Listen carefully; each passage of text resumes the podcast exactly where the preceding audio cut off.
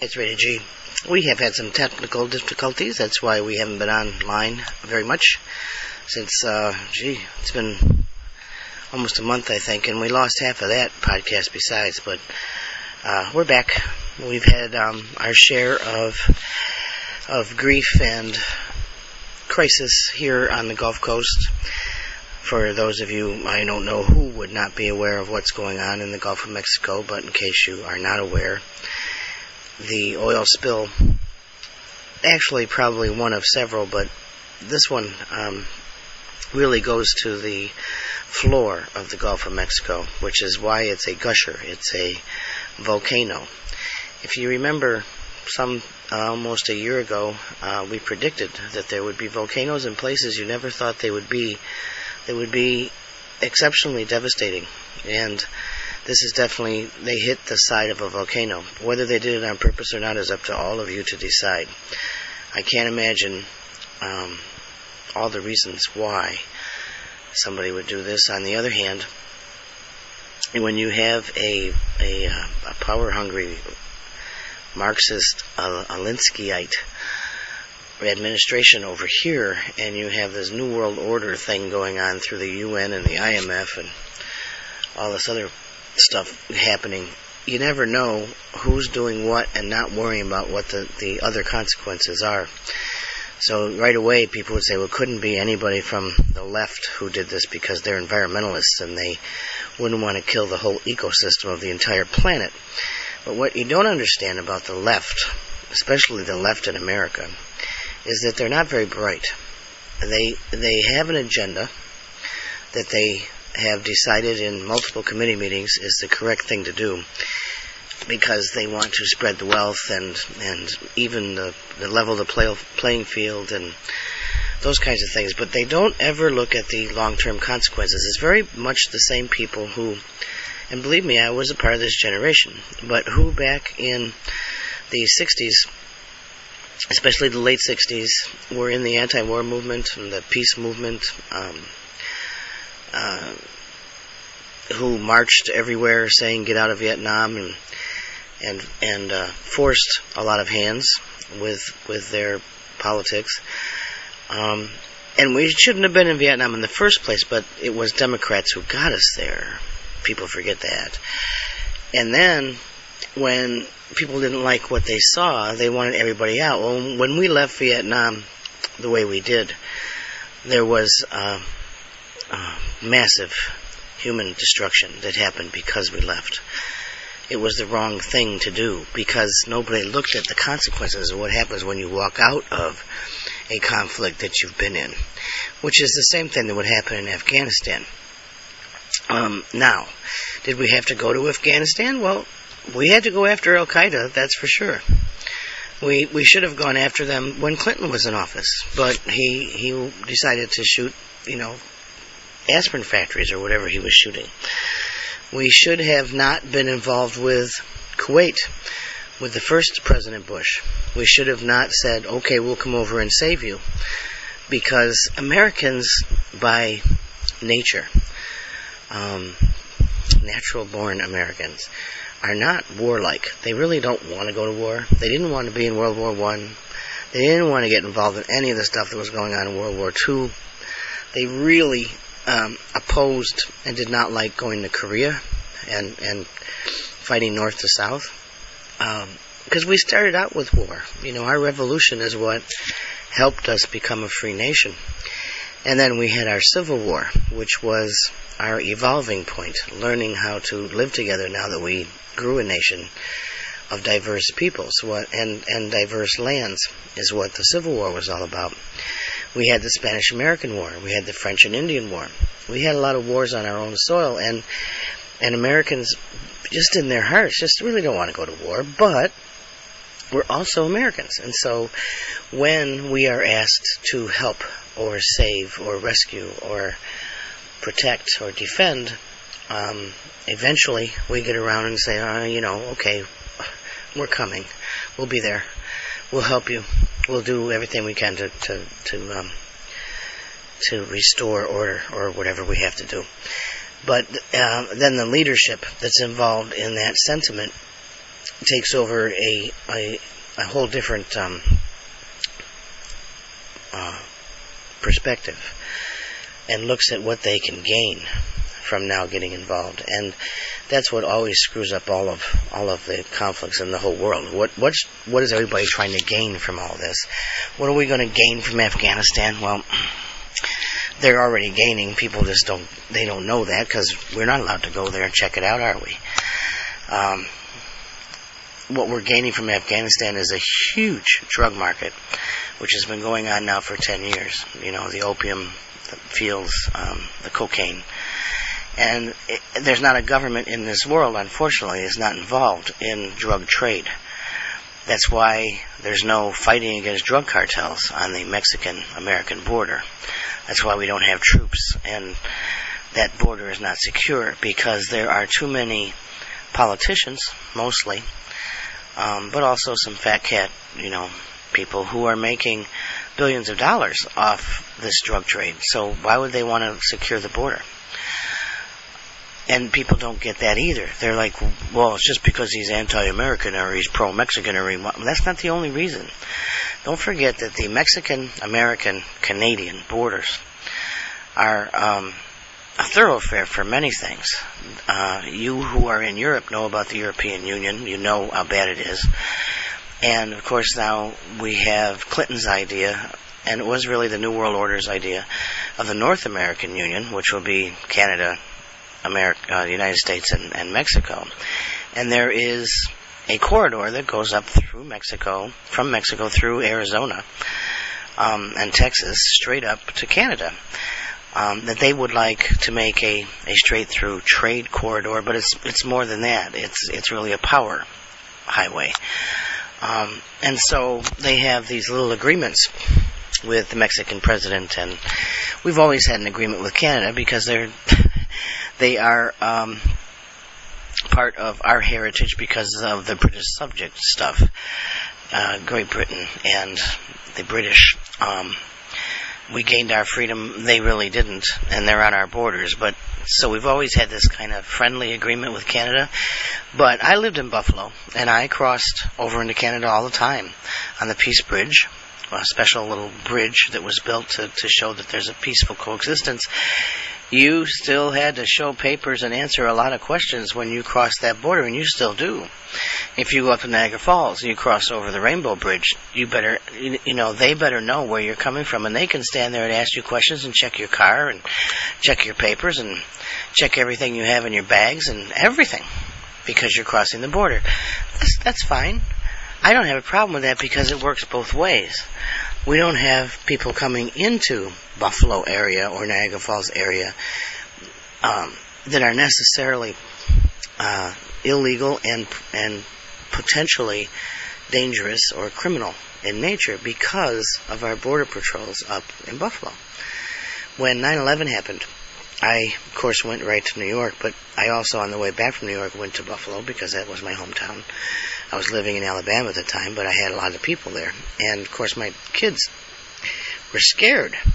They thought that Al Qaeda was coming to Buffalo, and it, it turned out I kept saying to them, "No, they're nowhere around here. They're in New York." But turned out they were in Lackawanna, which is like 13 miles south of Buffalo. So there was a whole cell there. But anyway, um, and I went right to two of the border crossings um, because if you come off the Peace Bridge at one point, there's a, a huge water treatment facility, and it wasn't guarded. And I, I went right to the news and said, "Why aren't you people taking this seriously? That these things have to be guarded because of." the acuteness of this whole attack and what's going on now. That we don't know where else they were going to go, where they could have gone, where they were delayed going to, and all those kinds of things. But people didn't take it seriously there because they they they basically said to me, well, "We've got our border patrol." We have our border people, and nobody's going to come across that bridge with anything in their cars, vans, or otherwise that somebody's not going to catch. Well, at least 99% of the time. okay, so why don't we do that in Mexico? Why don't we have that? Well, we have it in San Diego, but it's almost beyond control there. Because even though you have a big border crossing area there where cars go through, and I used to go through there because I was stationed in San Diego, and lived there for a while and stationed in Camp Pendleton. So we'd go we'd go to Mexico through the San Diego gates. um, they weren't as um, strict going into Mexico as they were coming out of Mexico. Of course, you have the, the Mexican authorities who will do weird things once you are in Mexico. we had people getting arrested all the time for, for disturbing the peace because they turned around and yelled to some friend of theirs, hey, come on and catch up or something. And then, of course, unless you could bribe them to get out of jail, you were there for quite a while. And if you were military, uh, in those days, anyway, back in the 60s, uh, they really wanted to hold you up. So one of the very first things we were told was don't go to Tijuana, don't go to Mexico. But um, as all 18 to 21 year olds do, as soon as you tell them not to do something, they will do it immediately just to test it. So, anyway, uh, that border was never porous, but it was um, more lax in many ways because also of the countryside. That people couldn't go through the gates so easily, but it was real simple in many ways to go through the hills.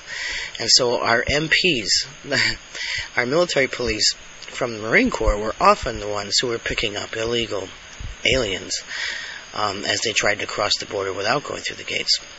And uh, and then we have, you know, so that brings us to the question of why why do we want to do that? Well, everybody has borders, just like you have boundaries. You know, you don't want everybody crossing over into your space, riding in your car, living in your house, um, without permission. You want to know who they are, where they came from, what their intentions are, why they want to live in your house, why they want to be in your car, why they want to be in your life, why they want to be in your children's life. I mean, you want to know those those answers. So how is that so difficult to understand that as a country which also has a soul and has boundaries, um, that the country would say, you know, why are you coming here, and what what are your intentions? You're here to work. Are you here to live? Are you here to become an American, or are you just here are you here to escape? Fine, then you're a refugee. Are you here to work? Then you're a temporary worker. If if Americans aren't looking for that same job. Um, or what are you, you know, are you here because you want to kidnap our people? Because you're running away from the law? Because you think that you're going to have a better life in some slum in San Francisco as a refugee sanctuary city? Um, what is you know where are you from and what what are your intentions? And if you're not if you don't intend to live here and become an American then we want to know where you are. And we're going to we're going to limit your resources and your time here because we have Americans that need those resources and need the space and need the time and need the, the, the understanding and the knowledge and the feeling of security that people who are around them, wherever they are, whether they're at work or on vacation, are people who believe in basically the same things, not theologically or or even politically, but um, I don't even know what the right word is because it's not culturally because we're a multicultural society, but in the same basic values of, of the Ten Commandments. Let's go there. That we don't steal, we don't lie, we don't we don't kill, you know, we don't try to get everybody else's stuff. I mean, we're we believe in a market system that allows us to work and and in gainful employment um, and pay taxes so that that we have streets and schools and and uh, buses and and parks, all those things that we enjoy as Americans, and so we want to make sure that people who come here, who cross our boundaries, at least have a basic understanding and a basic belief in those same things and want to become a part of that. Now, there's more Hispanics, legal Hispanics, who live in Arizona, California, Texas, and, well, all over the country, who are very angry at the illegal aliens who are coming across the Mexican border.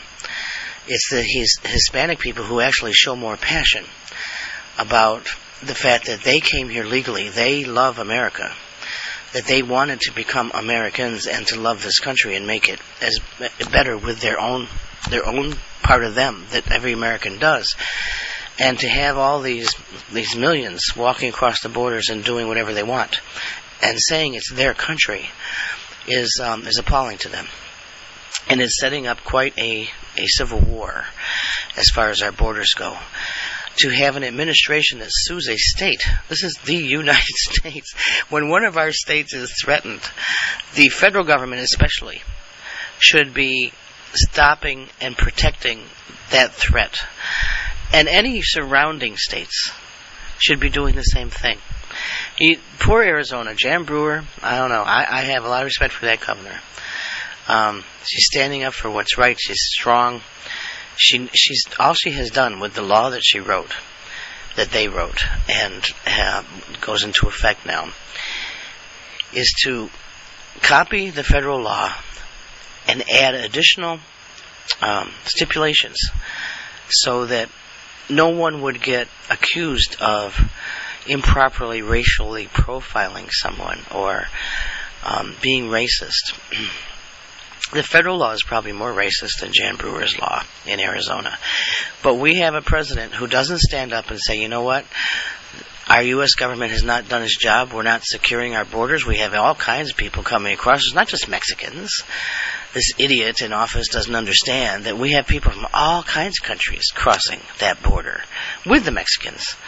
They can be anywhere in all of our cities and just waiting waiting for enough to come, enough materials to get through, enough coordination, enough, you know, organization um, to push the button and say, okay, now we're going to do this, whatever it is. So um, he's an idiot. He's a total idiot. uh, and you know what? They can come after me. I don't care. Um, at this point, I I have tried to tell people about this man from the beginning, and they keep saying, "Well, I love him. I love him." It's like, what do you love about this man? What has he done for you? Well, he's not. He's not racist. See, he's letting the Mexicans come across because they're poor and they should come here. They should come here and do what? I'll tell you what. If the president and the administration in Washington um, support this, then we should just have a direct line. We'll put the buses at the border. All the illegals get on the buses and they can go live in the White House, and they can go live in Congress, and they can put their their um, build their little shanties or whatever on, on congressional grounds. They can go live in Nancy Pelosi's estate. They can go live in Al Gore's estate. They can, you know, let's let's really spread the wealth around. Why don't you spread the wealth there? Make that a sanctuary city, the inside inside the gates of the White House. Let them all live there. And don't be afraid for your children, Obama. Don't be afraid. You know, just because some of them will be rapists and killers and child molesters and kidnappers, just you're trying to be fair and socially just, then you have to trust to do that. Don't make it so that everybody in Arizona has to do that. They have 1,100 people in one county, 1,100 incarcerated felons for for accused of of felonies, aggravated assault and murder and rape. I mean, 1,101 county, waiting for prosecution. That's one county look at your own counties and and tell me, you know, how many counties are in every state. That's that's a lot of people that they're dealing with. They have people getting shot. They have sheriffs getting shot. They have, you know, um, AK-47s coming across the border that are caught on camera. These are automatic weapons. These are major, major weapons. They have people carrying drugs on backpacks. Multiple people, you know, 60, 70 at a time. They all have backpacks full of drugs, and then there's four, five, ten people with them carrying guns and grenades in case they run into anybody. Um, that to me is an invasion, and that's a war. That is war. That's not the wars that we were talking about. That is war because someone is crossing our borders with guns with the intent to do harm to our people, our country. Whether it's with drugs or killing anybody who gets in their way. That's war. So you secure the border. You Don't worry about some legislation that you have on your agenda to make sure that you have enough Democratic voters who are on the welfare rolls. This is Johnson. This is Carter. This is uh, Woodrow Wilson, FDR, all over again, except exacerbated to the point of, of disbelief. People have to learn their history. I listened to even, you know, some talk radio this week while I was doing other things, and um, I go to both stations, although I cannot stand listening to the liberals anymore. They're just totally out of my. I really, they make me sick. But anyway, but I'm listening to somebody who wasn't supposed to be too far right, and I guess he wasn't because he had callers who were trying to tell him, look, you don't know the history. You have to look at the history of who's in office and who he's surrounded by, and who they were surrounded by, where their histories are and that understand that this no, he's not a socialist. Obama's not a socialist. He's a Marxist Alinskyite. They don't even know what that means. These pundits on the radio and TV. What's a Marx? Marx? No, he can't be. And you think he's really doing any of this on purpose? No, I don't believe so. I think he's trying to do the best he can, and it's getting out of hand. No, no, no, no, no, no, no. If you look at the Mark, Marxist Alinskyites, if you look at the communist um, layout of agenda of what's supposed to happen when you want to take over something. I was part of this. I've tried to tell you before that in the 60s, after I got out of the service, 1971 actually, um, in the 60s, in the late part of the service, we had people all around us. I was a Marine, and we had people all around us who hated us, and they were all anti-war movement people. And I was fascinated by them. Not because I was enthralled. I, I, I'm just always been a curious person. Like, where, why do they hate anybody in uniform? Why are they spitting on us? Why are they calling us names? Why are they marching against this, this conflict that we're in? And do they understand the long-term things, the holistic picture of, of what's going to happen if we suddenly just quit? And of course they didn't. And so when I got out of the service uh, and went into the university system, I was um, caught up in many of the things that many people who go to universities are. It's okay, you can take English and you can take sciences. And, if you take anything in the liberal arts field, you're, you're going to be steered one way or another. It's much worse now than ever. But um, uh, so I got caught up in many of the radical little programs, and I and I saw people marching for Title IX and, and joined that, and saw people fighting for for women's rights, and said, well, okay, I believe in that. So and the ERA, the equal equal pay thing, and thought we maybe should fight for that, and and then I started watching all the people who were involved in the collectivity, in the Maoist way, in the Marxist feminist way of dealing with these things. and said, wait a minute. I mean, they're way off base because they're so anti-American. And yes, America always needs changing because we are an evolving young country. But we don't need to change from our original, uh, our original divinely guided um, conception which was to be a free society that was based on uh, doing the best you could at what you wanted to do to become successful at it. That meant capitalism, not socialism, not communism. When people came here, if you look at the history, they came here away from countries that were oppressive to their individual attributes, their individual gifts that God gave them. They came here with the with the, the soul intent and heart and soul of I'm going to be in a place where I can I can do something with my life, with myself, with my children and my grandchildren, and for them that will be productive and good.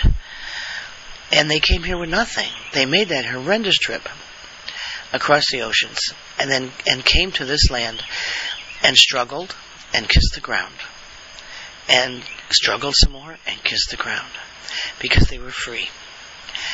Um, and that meant that they were free to, to go into enterprises. Like my grandfather came here and he opened um, a shoemaker shop because people need shoes. Did he do it for nothing? Did everybody get the same color shoes? No. He made everybody's shoes different and he made money. And then he, as he got older, my um, uncles and he went into the restaurant business because everybody needed to eat and they loved Italian food. So they opened a business. Did they give it away? Did they have the government say they could only sell spaghetti on Tuesdays and it had to cost less than 50 cents? No. Did they did they have the government say you can't um, sell spaghetti to children because they might get fat? No, because it was a free country.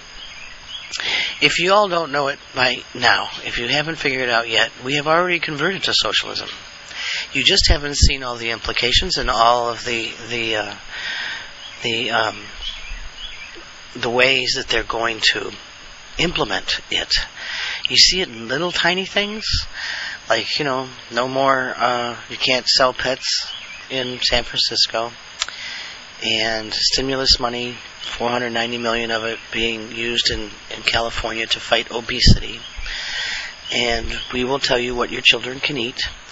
And we have a new um, Medicaid, Medicare czar that's been appointed who has openly said that, you know, that healthcare is and must be a redistribution of wealth, and therefore um, you have to determine if people are too old to get certain procedures, or and or are too young to have babies, um, too poor to have babies, or to whatever they decide to have babies.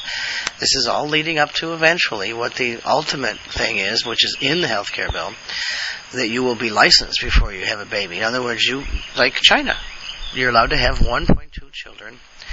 Um, and if we have, if we determine at the time that you get pregnant that there are too many boys or too many girls to make the playing field even, then we will force abortion so that you can not have to kill the baby yourself.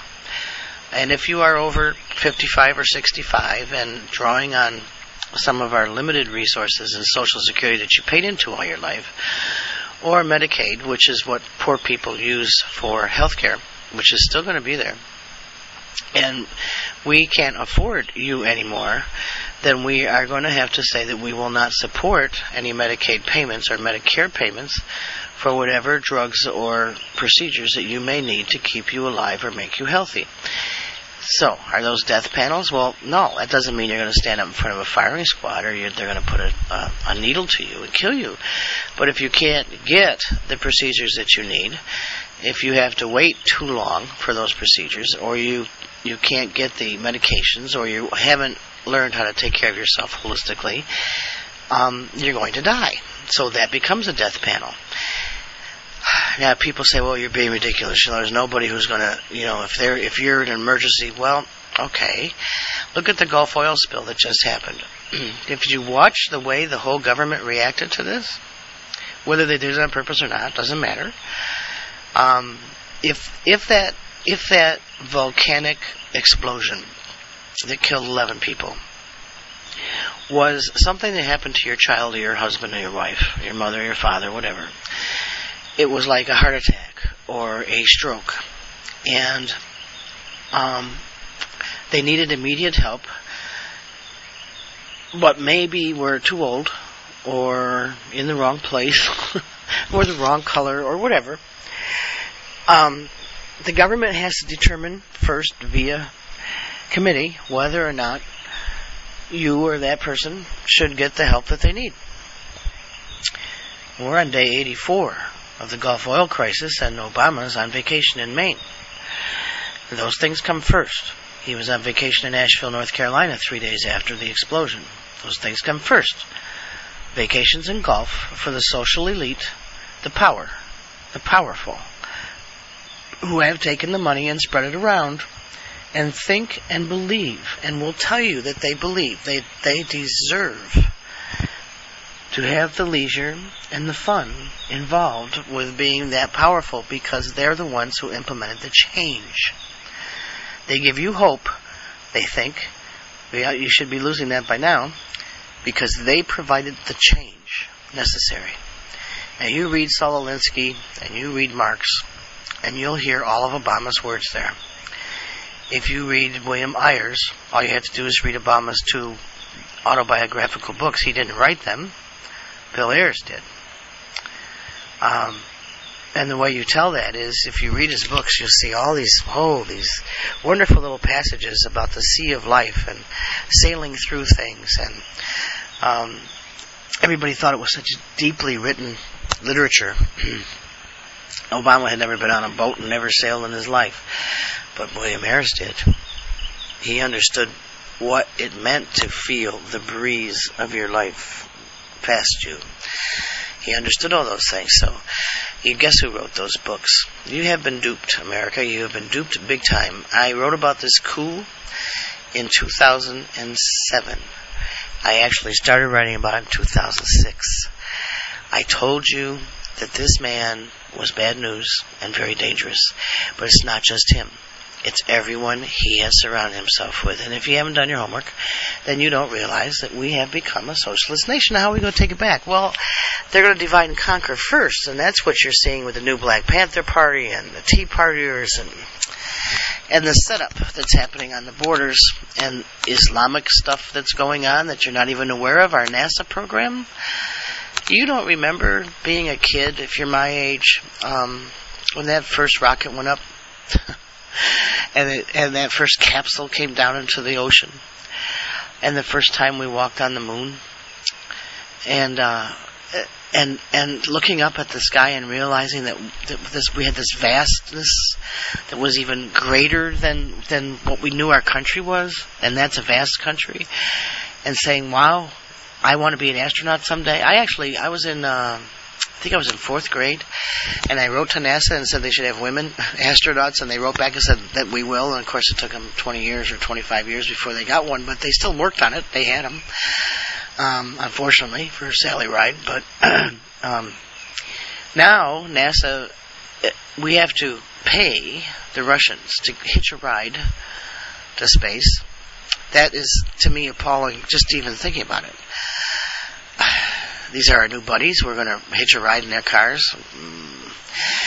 And NASA has been um, told that their new job is to make Muslims feel better about science and their contributions to science. This is not NASA. It's not the National Aeronautics and Space Administration. This is not what got us to the moon. We're supposed to make Muslim nations and Muslim people feel better about their contributions. Uh, you know, I'm Native American, Italian. My mother's got not only Native American, but some English and some German and some, uh, oh, I don't even know, in her. Um, Polish, I guess. And we didn't look at in any of our history books whether or not the person was Italian or Polish or Native American. It was the invention or the breakthrough itself that was important. Not Louis Pasteur was French, and so the French are better than. No, no, no, no. Who was Louis Pasteur? He was a Frenchman, but who cared? It was what he did. And who was Jonas Salk? And who was Thomas Edison? And who was Benjamin Franklin? It wasn't. Do you even know the nationality of Benjamin Franklin? I bet you don't. or even Thomas Edison, because we didn't talk about that. That wasn't important. What was important is that they gave themselves to helping America and helping the world become a better place through their innovations and their entrepreneurship, through their open mindedness and their vision, through their ability through freedom to do what was necessary and and and what they had passion for to change the lives of everyone in a good way. Uh, some of the radicals on the left say, "Well, you think electricity is a good thing? Look what it's done to us." Well, yeah, it is.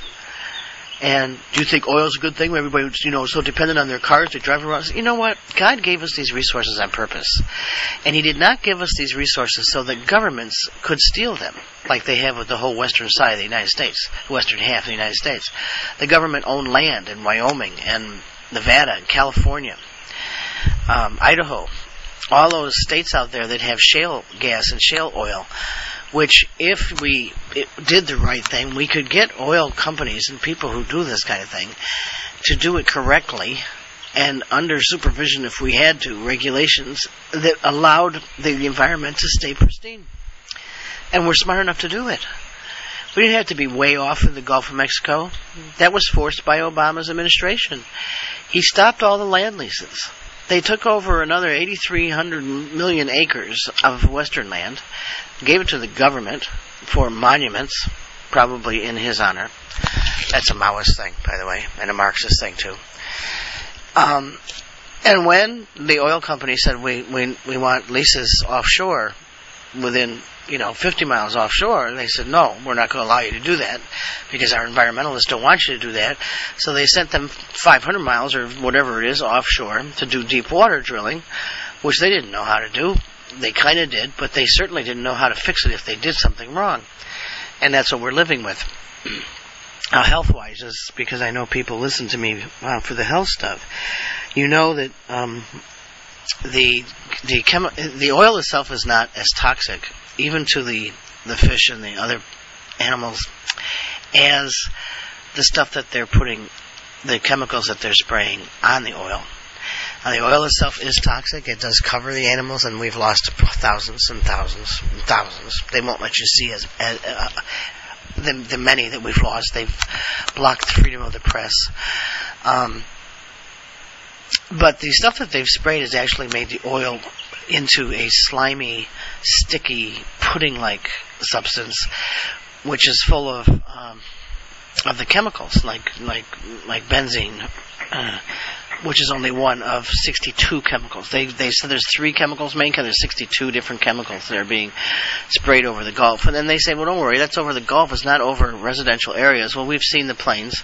We have eyewitnesses of planes that are actually flying over residential areas. And, and so what? Even if they weren't, Look at the chemtrails, and if that doesn't convince you, just watch the prevailing winds. We have the winds coming up from the Gulf, pushing all of that all the way through all the states, all the way up north, all the way to Canada. So those who, who I, I was on the phone with somebody last night, and she says, "Well, I wasn't too worried about it because we don't live there. We're way up in Montana." I said, "I said, when do you think the wind comes around to you? It may be later, but it's not going to be a never. Just later." And the prevailing winds will carry this, and the prevailing currents from the Gulf of Mexico around um, the tip of Florida and up through the Atlantic Ocean and then beyond will carry the ecological devastation to the whole world.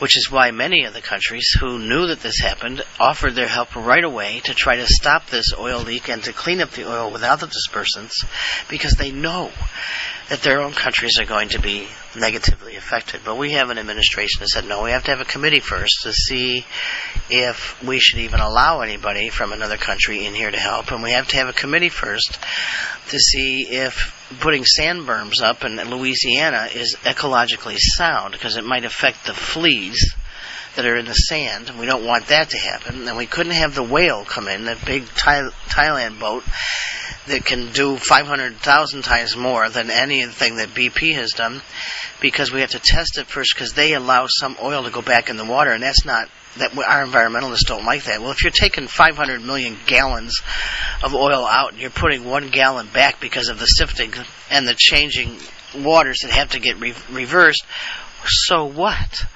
You have 499 million gallons that just got taken out. I mean, that's like saying you don't want to win the lottery because you have to pay taxes. I used to have people tell me that. The left, especially my radical left friends, I don't want to win $5 million. I have to pay a million dollars in taxes.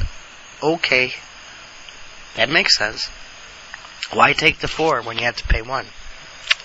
So why have the uh, the whale here taking care of the oil when it might put some back in the water that they would skim off again?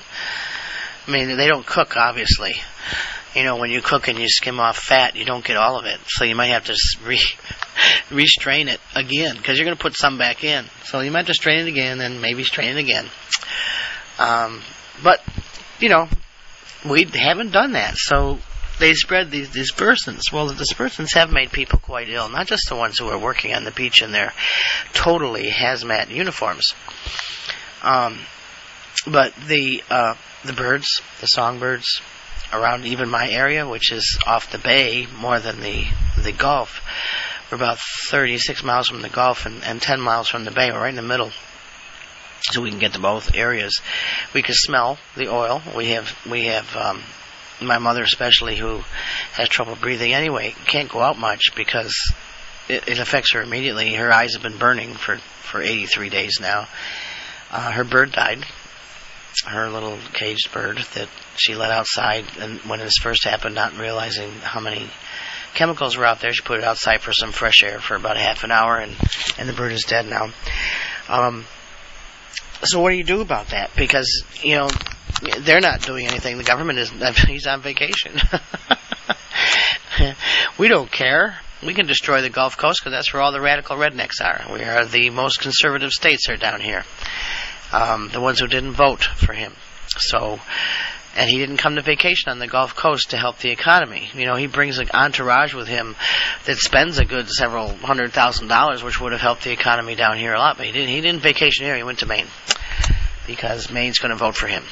So, you know, and so was North Carolina because he went to Asheville when this first happened. And Uh, we we'll see where he's going to go next. But anyway, California, I think. Um, but anyway, he's on vacation. Uh, so we'll just sit here and, and deal with it, right? Well, you can do some some things holistically. Uh, essential oils, especially. We have been diffusing in our house.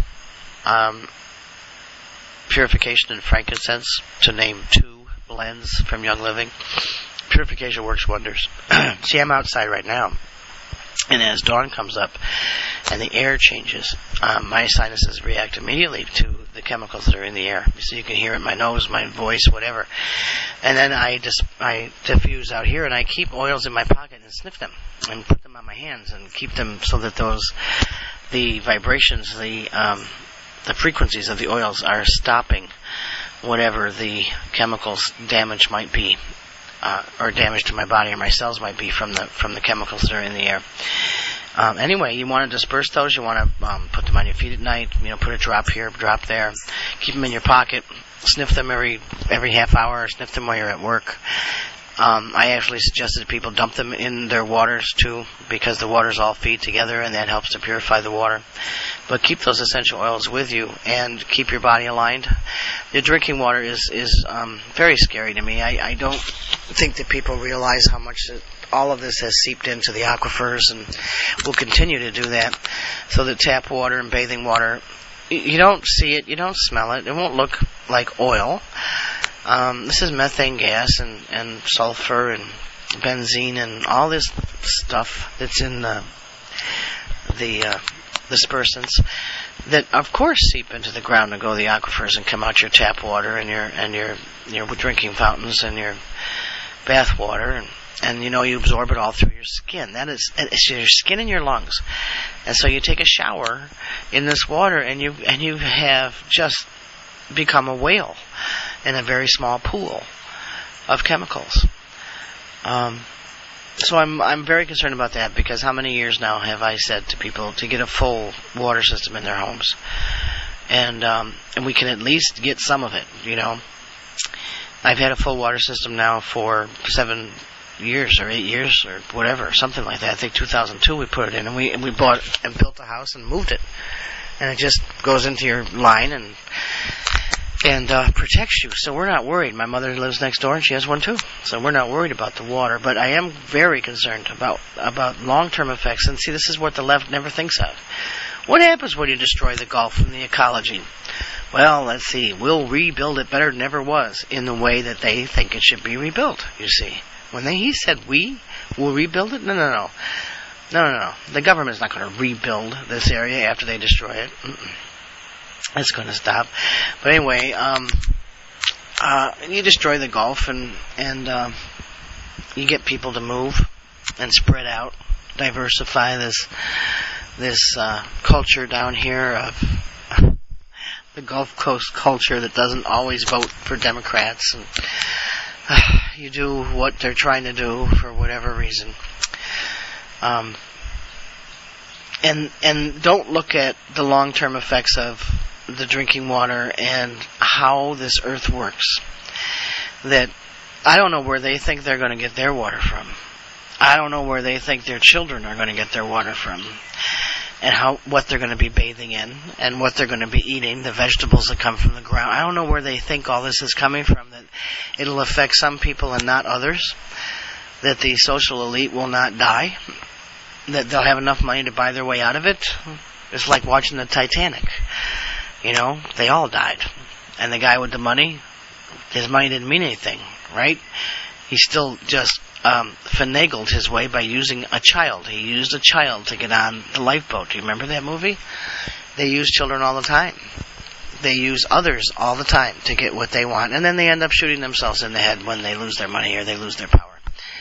And uh, meanwhile, though, all the people who were affected by those actions are going to be affected forever. It's that long-term, no vision kind of thing. What are the what's the collateral damage? What are the long-term consequences? Doesn't matter as long as the agenda gets put through, which will happen in our lame duck Congress. What is that?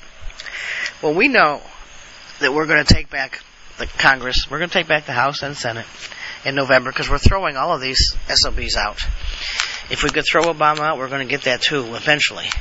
We're going to get him out of here before the end of his first term. We will get all of them out of here. We are working on it. Whether they know how we're working on it or not doesn't matter. But we will get them out of here. We will take this country back. But in the meantime, after we take back the House and the Senate in November and start on a, a whole another path of different things, um, we have a Congress that's in session from November 7th until December 31st, which is going to try to ram through every kind of pork package they can find because they don't care if they lose their jobs; they already lost them. And we have to get on people to who aren't losing their jobs to really turn around and say, "No, you're not going to do this." Um, and then once we get everybody into office in January, it's going to be a long fight because they're going to try, and, and we should try to turn back the, the hands of time, basically, and undo some of the damage that these people have done and stop any further damage from this maniac who's in office. I think he's mentally ill. I think he should be in chains. I think he should be dragged through the streets for everybody to see. He and his wife, if you look at the history of where they come from and what they want for this country, doesn't matter if you think he was born in one place or another. That you know, that would be great if we could find out and get rid of him that way. But the point is, is that the man was brought up, um, first of all, in Indonesia, but second of all, in a radical formed household full of mentors who believed in the destruction, the overcoming of our government and our constitution, who who thrived in the 60s, who said we'll join the establishment and bore from within and come from within all government areas and all educational areas to change this country. Why they wanted to change it from the wonderful, beautiful, God given divine vision that it was into some poor shanty town serfdom so that they could be in power. Only you can figure out why you voted for the man. Only you have to decide why you allowed this to happen. Hmm. Yeah, well, it's a very American thing to get lazy because we have such a wonderful place to be. So we get lazy. We don't do our homework. Do it. Do your homework. Go read The Manchurian President. Go to Amazon.com. I don't get paid for this. Go to Amazon.com. Read The Manchurian President.